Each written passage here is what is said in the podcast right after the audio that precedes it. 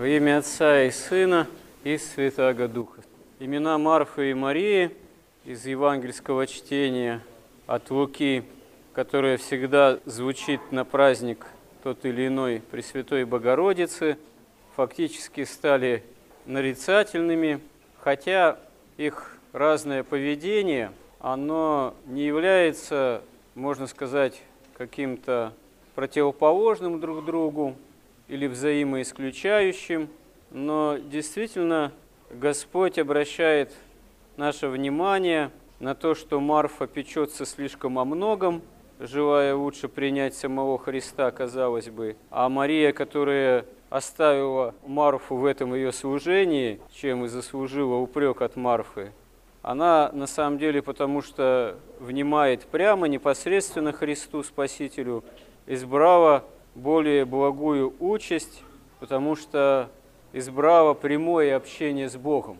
Хотя Марфе кажется, что ее хозяйственные попечения, они не менее важными являются. Это совершенно естественно для любой хозяйки постараться дорогого гостя получше принять. И сама трапеза, сам пир, он никоим образом не противоречит тому, что общение с Господом должно для верующего человека осуществляться. Напротив, мы видим, что главный образ, способ общения для верующего человека – это есть как раз-таки трапеза Господня, Евхаристия, причащение святых христовых тайн от чаши Христовой.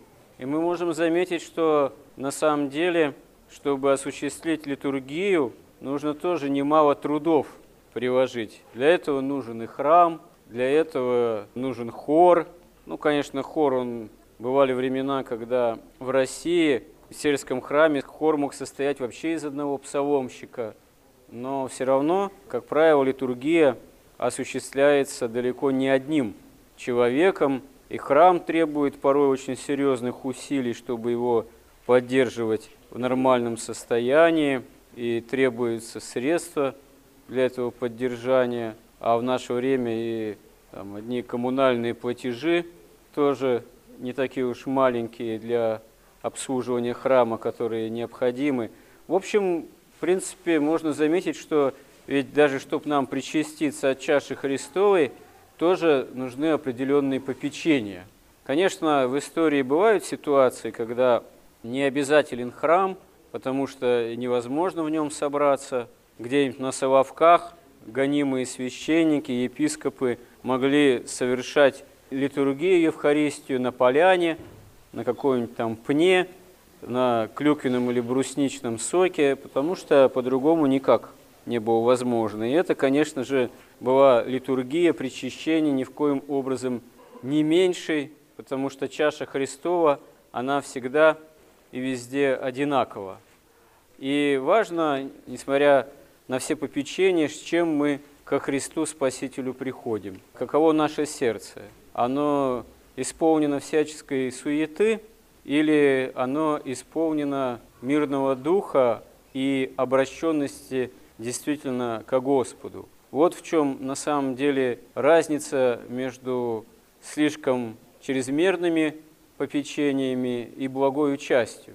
В истории тоже можно найти разные периоды в истории жизни христианской, в истории самой церкви, на которых каким-то образом эта евангельская такая парадигма, некая разница в устроении, в направленности движения, осуществления жизни бывает явлена.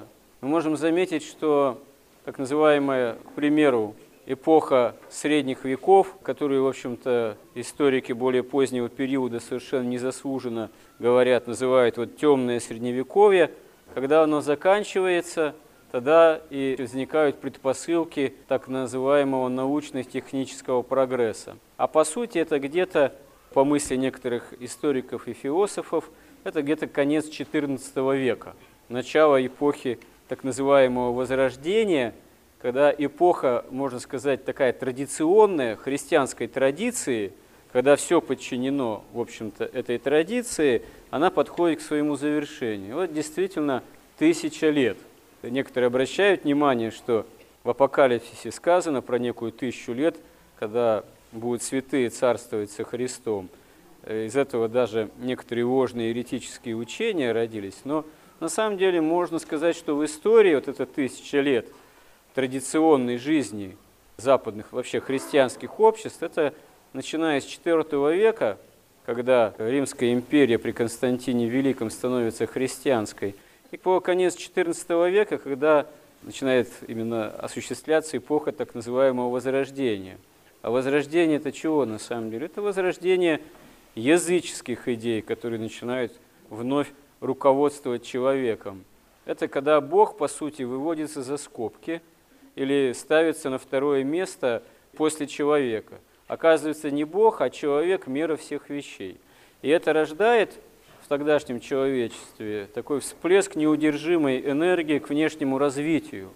Начинают происходить великие завоевания нового света – переселения новые, завоевания, да, вот Центральной, Южной Америки и Северной последующее. Начинает возникать новейшее, так сказать, машинное производство.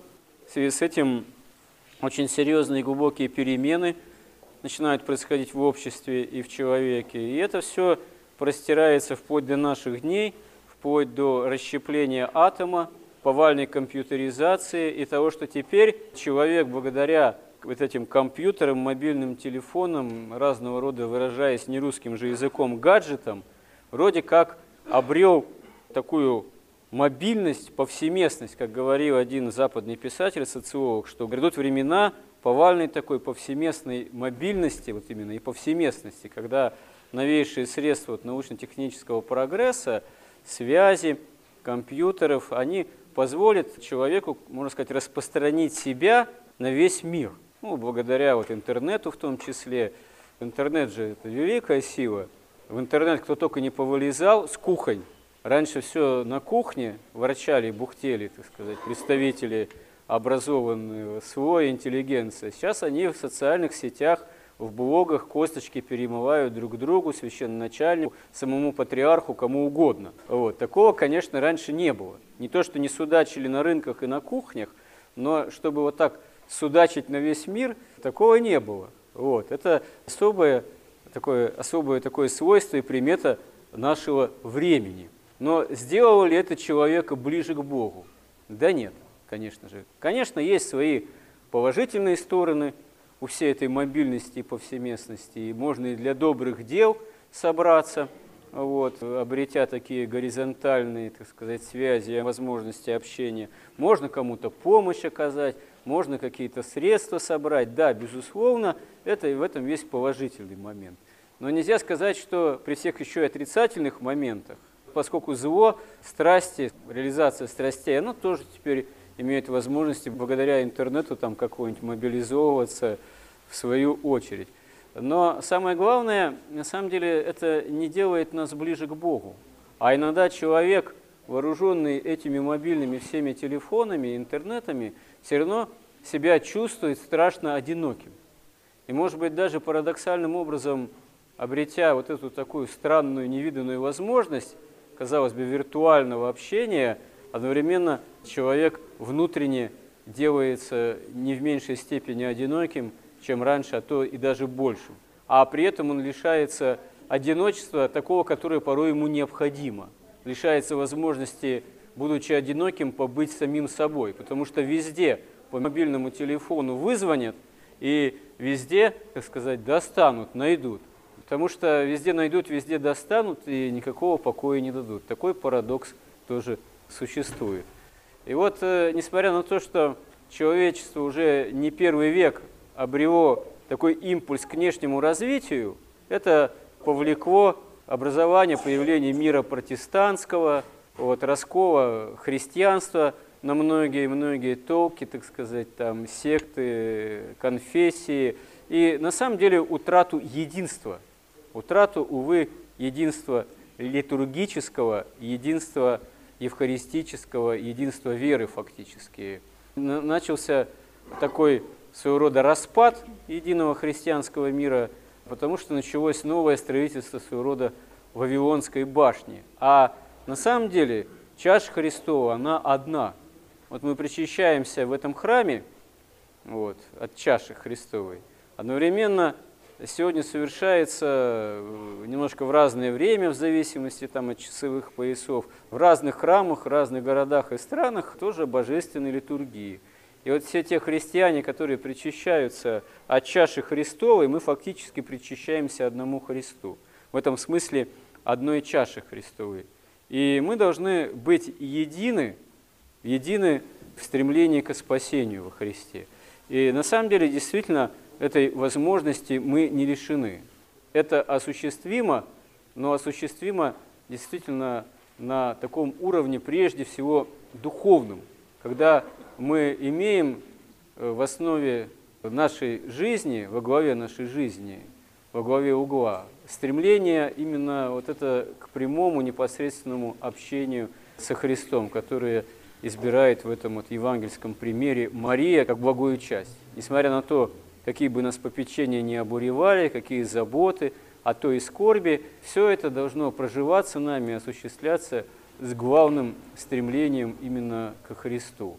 Несмотря на всю суету окружающего мира, которой мы тоже в той или иной степени подвержены, главным должно быть внимание евангельским заповедям, ответная наша любовь к Христу и как вот осуществление этой, вот этой ответной любви, непосредственное стремление к Нему, движение покаянное, внимание тому, что есть правда Божия в нашей жизни. Господи, помоги нам в этом. Аминь.